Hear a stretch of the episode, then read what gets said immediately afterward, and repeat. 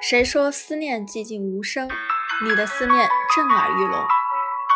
以前我很不能理解我远房老叔的奇怪癖好，他吃西瓜的时候专门吃底下几乎最坚硬的青色部分，对红红的囊却不置可否。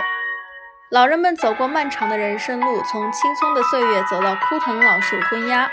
我以为那奇怪的癖好不过是岁月烫在一个人身上的自然烙印罢了。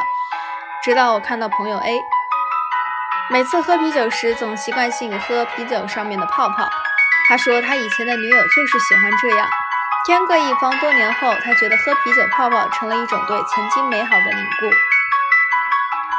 那一刻，我忽然理解老叔的怪癖，岁月定格成了记忆，美好被淹没于风沙。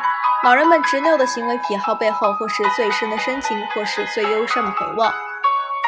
谁说岁月可以平静情怀？你的思念偏执欲狂。